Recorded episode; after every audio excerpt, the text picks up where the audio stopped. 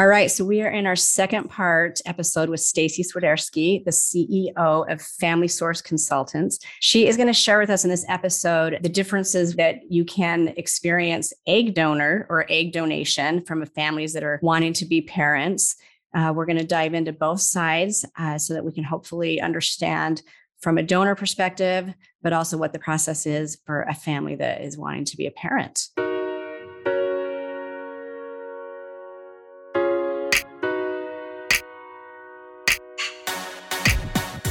Hi, I'm Deanna Robbins. And I'm Christy North. Welcome to Pieces of a Woman podcast, where we explore all the pieces that make up a woman, mind, body, and soul. By embracing all complexities of being a woman, our goal is to share real stories that inspire growth and empower all women to be the best versions of themselves. And as Maya Angelou so eloquently said, when we know better, we do better. Thank you for taking this journey with us.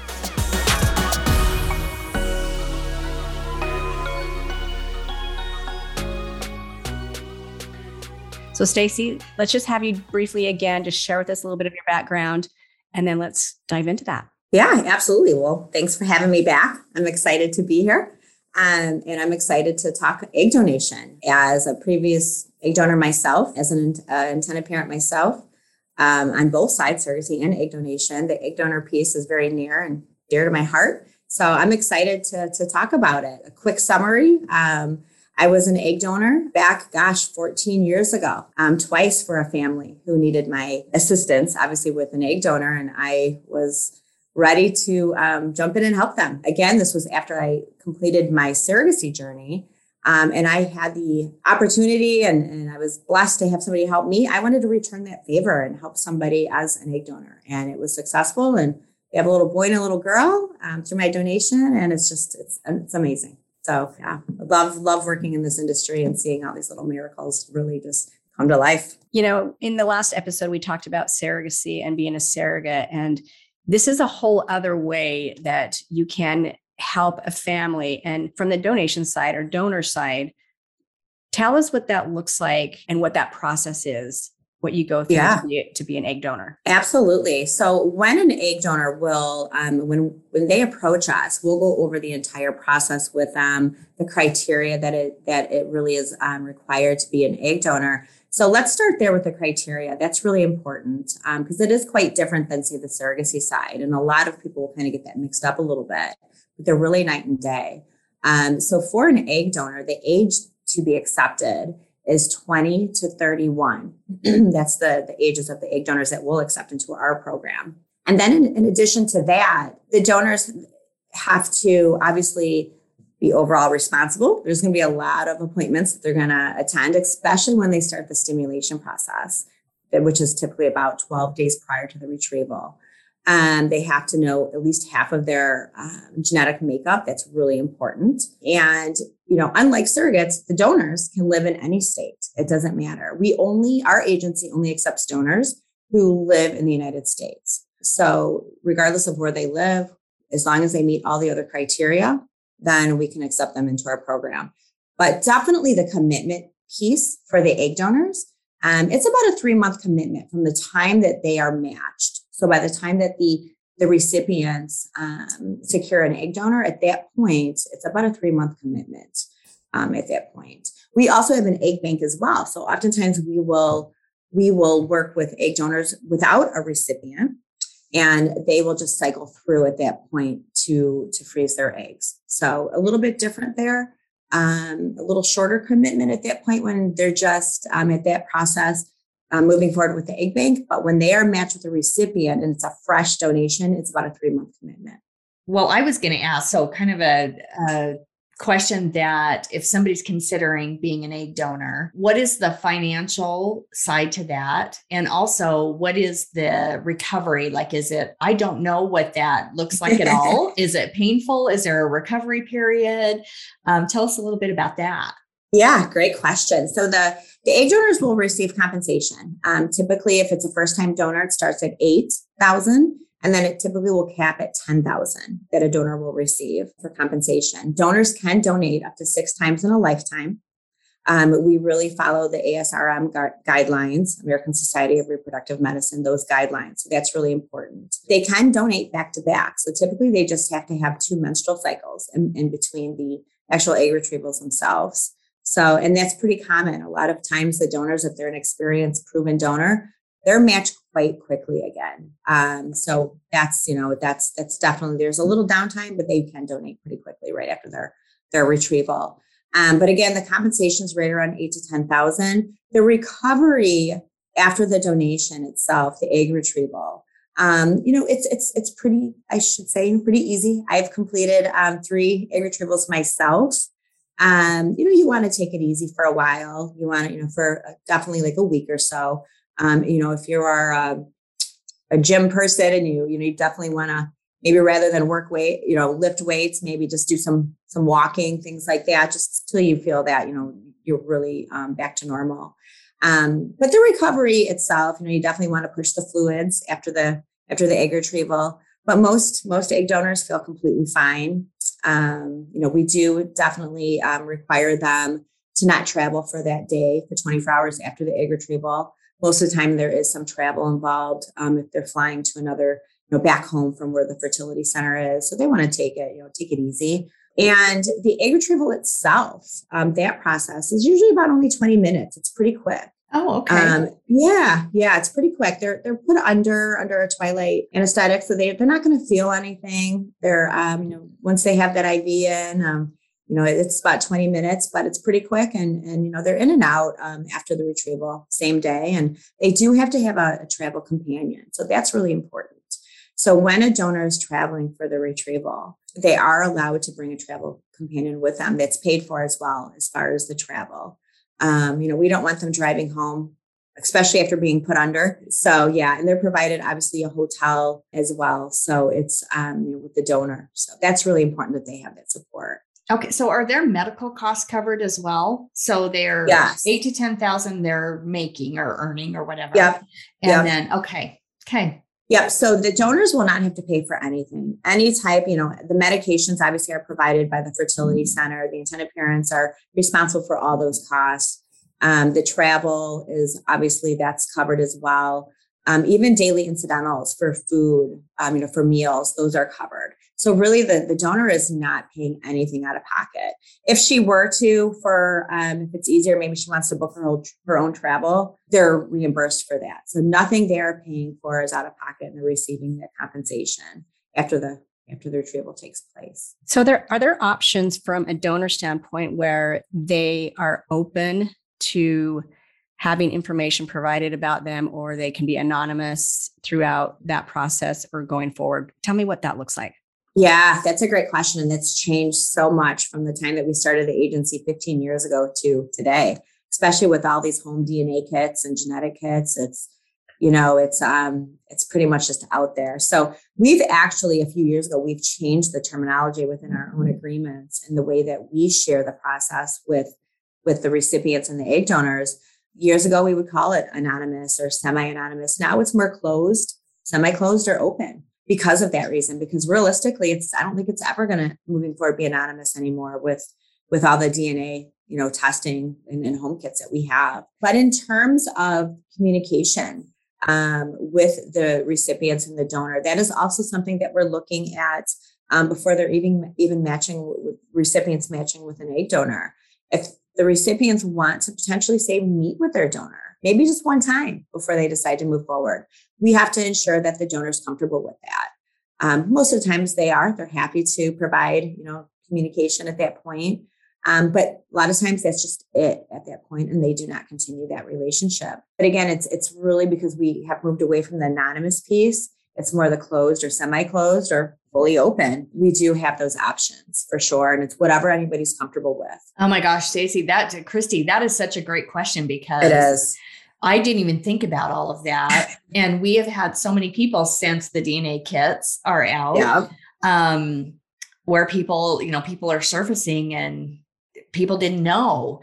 And I've never thought yeah. about it. I, we've joked around about this, Christy, of, Well, we know for us women that we don't have a child out there. I mean, we would know, right? Now that is right. changing. I never really thought about that. Yeah. Um, but yeah, that will happen to women who have possibly donated and yeah. somebody comes through the, comes out later. Wow. And says, hmm, I did a D N A kit and it's showing that you yeah. may be my genetic link there, or even maybe their children, because we have to look at the the siblings too, where you, you know, these donors, um, they have children, you know, down the road of their own, or maybe they already have, you know, children before they decide to be an egg donor, that this potential child may at one day want to connect. And so this has really been a game changer over the years, um, with even the psychological piece, because again, all egg donors, they have to complete that psychological evaluation prior to becoming an egg donor. And this is really well discussed. So we discuss it, of course, within our, within our program and our agency. But even in addition to that, they do meet with a mental health specialist, and that's gone over as well. So they have to really fully be prepared for the future. And, you know, this is what we're seeing here and now, but who knows in ten, fifteen, twenty years, what's, it's just going to evolve, right? So, and we of course share this information with the recipients too. That is fascinating. Another but one is, is when you talk about the child, and if they're aware that they that their parents went through this process, and if that inspires them to want to know more, I mean, I guess there's that whole piece that I didn't even consider. Yeah, yeah. For sure. And, you know, I think you're looking at that point as an individual, um, if, you know, as a, a child or a person who's been created through an egg donor, how they are, how they feel about it, because some may be completely Just they, they really don't feel the need to connect with their egg donor. And some may really find it fascinating and say, I want to, I want to meet these people who helped me obviously be here right. in this world. And they want to know maybe some similarities, and maybe not, you know, not so much.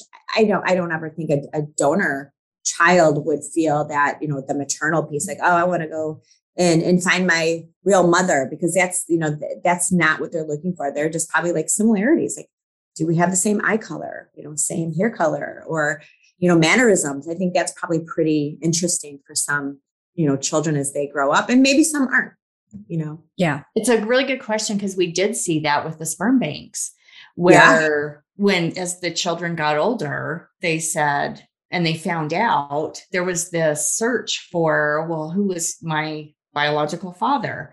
So I find yes. it, yeah, I never really thought about that. So, um, Stacey, with that, is that there's a genetic profile, I'm sure, on every egg yeah. donor, right? And, yeah. and yeah. a history. And so is that, that's obviously given to the, the families that are. Yeah, absolutely. Okay. Yeah. So the egg donor profile will consist of, um, all of her, if she has children, that's linked. Obviously her genetic grandparents, parents, that's obviously shared as well, as well as any type of, you know, if there's cancers in their family or any health related, um, that is definitely obviously disclosed as well. So there's a lot of information in addition to many photos of the donor, um, that is shared within those profiles that the recipients will have access to. They just don't have access to like her confidential information in terms of where she lives, contact information, things like that. We definitely protect all parties on that end. Discover adventure, discover luxury, discover Moab with exclusive retreats for your next vacation or event. Wake up to amazing views only minutes from Utah's most breathtaking national and state parks and Moab's best shopping and dining. Enjoy your fully stocked vacation home with private pool and hot tub. Every room is a luxurious private suite, plus daily maid service and private chefs are available. Exclusive retreats. We're not your home away from home. We are better. Book today at exclusive retreats dot com.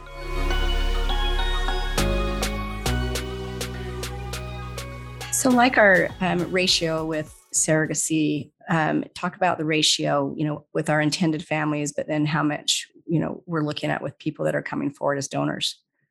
Yeah. So that ratio, I would say, is pretty even, um, just because of the, the, the criteria for the egg donors is much more opened up, because we can work with, with egg donors throughout the entire, you know, United States. They don't have to have had children before. And so just many more do qualify the egg donors to, to help families. Um, and recipients, same thing, the infertility piece, um, you're looking at, again, one out of every six people do experience the, the infertility. And so they they need an egg donor to help grow their family if that's the process they want to grow their family, as well as same sex. Obviously, they would have to utilize an egg donor. So it's just a, it's a, you know, really high demand, you know, process that we get to be a part of. And so it's really exciting. And, um, you know, again, we, we have an egg bank as well. So that too, where the, it, the, the timing wise. So if, you know, it's so different than if recipients are wanting to work with an egg donor for a fresh cycle, what that means is that the donor is starting at that point from the very beginning stages. So we'll have to get her medical screening complete. And then obviously there's the legal process, the psychological process, and then the egg retrieval. So that's going to be typically about a three month commitment from the time that they start until they have those eggs retrieved, versus an egg bank to where the eggs are already there. And it's a much quicker process for recipients. So it's really what people are, are looking for within, you know, their, their own journey. So let's talk about the families, the intended families. Yeah. And the starting process for that. Yeah, absolutely. So what we do is we have an egg bank and an, an egg donor uh, database that will provide all these profiles for the egg donors. And again, there will be so much information linked to those profiles, photos, and any genetic background um, with each with with each donor. And those those recipients can just log in there. Um, obviously, it's free. They log right in there um, once they contact us. They're given that access to that egg donor database, and they can really um, do a search on if they're looking for specific, maybe ethnicities or specific hair color, eye color, location, height, all of that. They can do a search by that. And um, and then they will just, you know, once they find a donor within our program that they're interested in, the donors are um, categorized by number, their egg donor I D number. And then those recipients will reach out to us, and then we'll get started with, you know, obviously confirming the donor's availability, that it's um, the same as when the, the recipients want to get started. And then from that point forward, like I said, it's about a three month process when they're utilizing a fresh donor until they have their, their, uh, their eggs retrieved at that point. Um, it is important as well. I think um, this is so always, always important to talk about, is that once the eggs are retrieved and they are fertilized by the recipients, at that point, the donors do no, they no longer have rights to their eggs or any embryos moving forward. Now, the donor can certainly up at any, up to any point until her eggs are fertilized. At that point, um, she at that point does have the rights to her eggs. But once they're fertilized, those those embryos are the rights of, they belong to those those recipients. Oh, that's good to know. Yeah, yeah, it's a very it's a very um, straightforward process. Um, again, there's attorneys that are involved, so they'll have a contract with one another.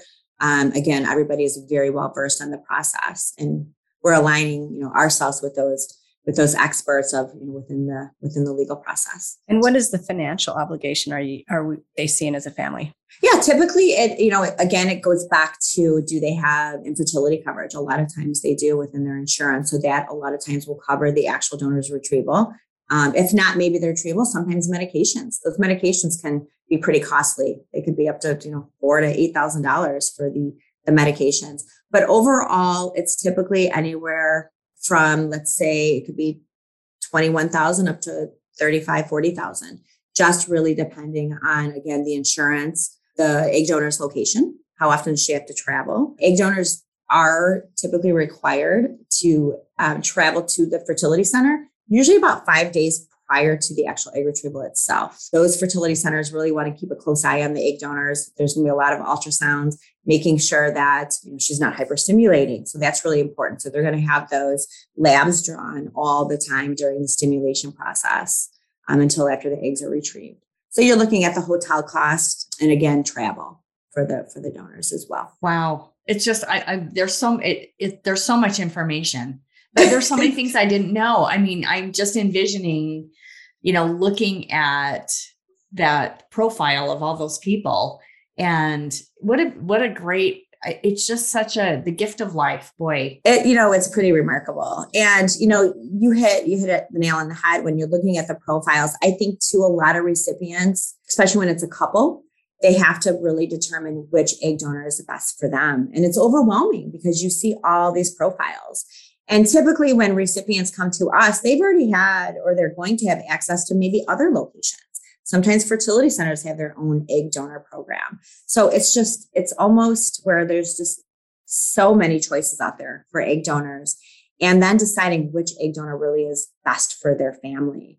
And, you know, the, the couples have to decide, you know, maybe one loves this donor, the other one's like, eh, I don't know if she's the right one. And so really to, you know, really make that final decision is, I'm sure it's, it's, it's very overwhelming. I'm sure exciting, sometimes frustrating. It's just a whole ball of emotions. But the fact that egg donation definitely exists, it's, it is, it's pretty, pretty miraculous.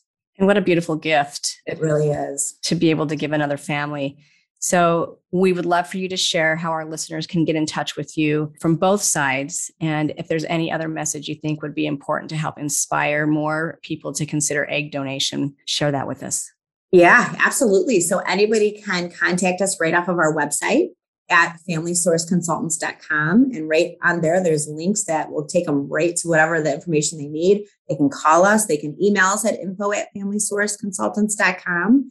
And, you know, the message I always like to leave both parties with, um, you know, the donors, yeah, just the fulfilling the desire for these hopeful parents is just, sometimes I don't know that donors, you know, they're excited to do this. It's a feel good thing, but you know, maybe they're not mothers yet themselves, these donors, and maybe they've never, that's not in their, you know, their vision to become a parent, but just, we remind them that, man, that, that hope that you're giving to these recipients is just, it's amazing. And so take this and just, just, you know, feel so proud of yourselves for doing this.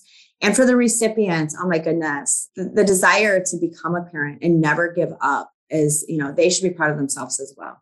Um, when they, when they take this step to build their family through egg donation, you know, again, it's just, it's, it's really, it's, it's really amazing that they're able to not only make the decision, because sometimes, you know, when, when it's a couple and the recipient has to give up the idea of using her own genetics, it's not easy for everybody. Some, some recipients are completely at peace with that. And some really have to kind of struggle till they get to that point. But I'll tell you, when we've had recipients that maybe had that, that struggle after their child is born, we've had, oh my goodness, hundreds of recipients tell us, you know what? I wouldn't change this baby for the world, even if it was my own genetics. This is my child. It was meant to be my child. And this is just, they're so thankful to these egg donors. So I think, you know, it's such a beautiful, beautiful story that we we get to embark on and we get to hear all the time. But you're doing beautiful work. You are doing such beautiful, miraculous work. So thank you for what you've created and what you're giving back to our communities. Yeah, beautifully said. Well, thank you. Thank you for letting me share it with with with you, you know, with your team too. It's I really appreciate that. Thank, thank you. you so much for being with us. And please, to our listeners, check out her website because it's chock full of a ton of information. So thank you so much for being with us, Stacey. Yeah, thank you for having me. Thank you for joining us today. We hope you enjoyed this episode. If you think someone could benefit, please share. If there's a conversation you think we should be having or a topic that resonated with you, please let us know. You can engage and follow us on Facebook and Instagram at Pieces of a Woman Podcast. Don't forget to subscribe to us on your favorite podcast platform. If you listen to us on Apple, leave us a five-star rating and a comment.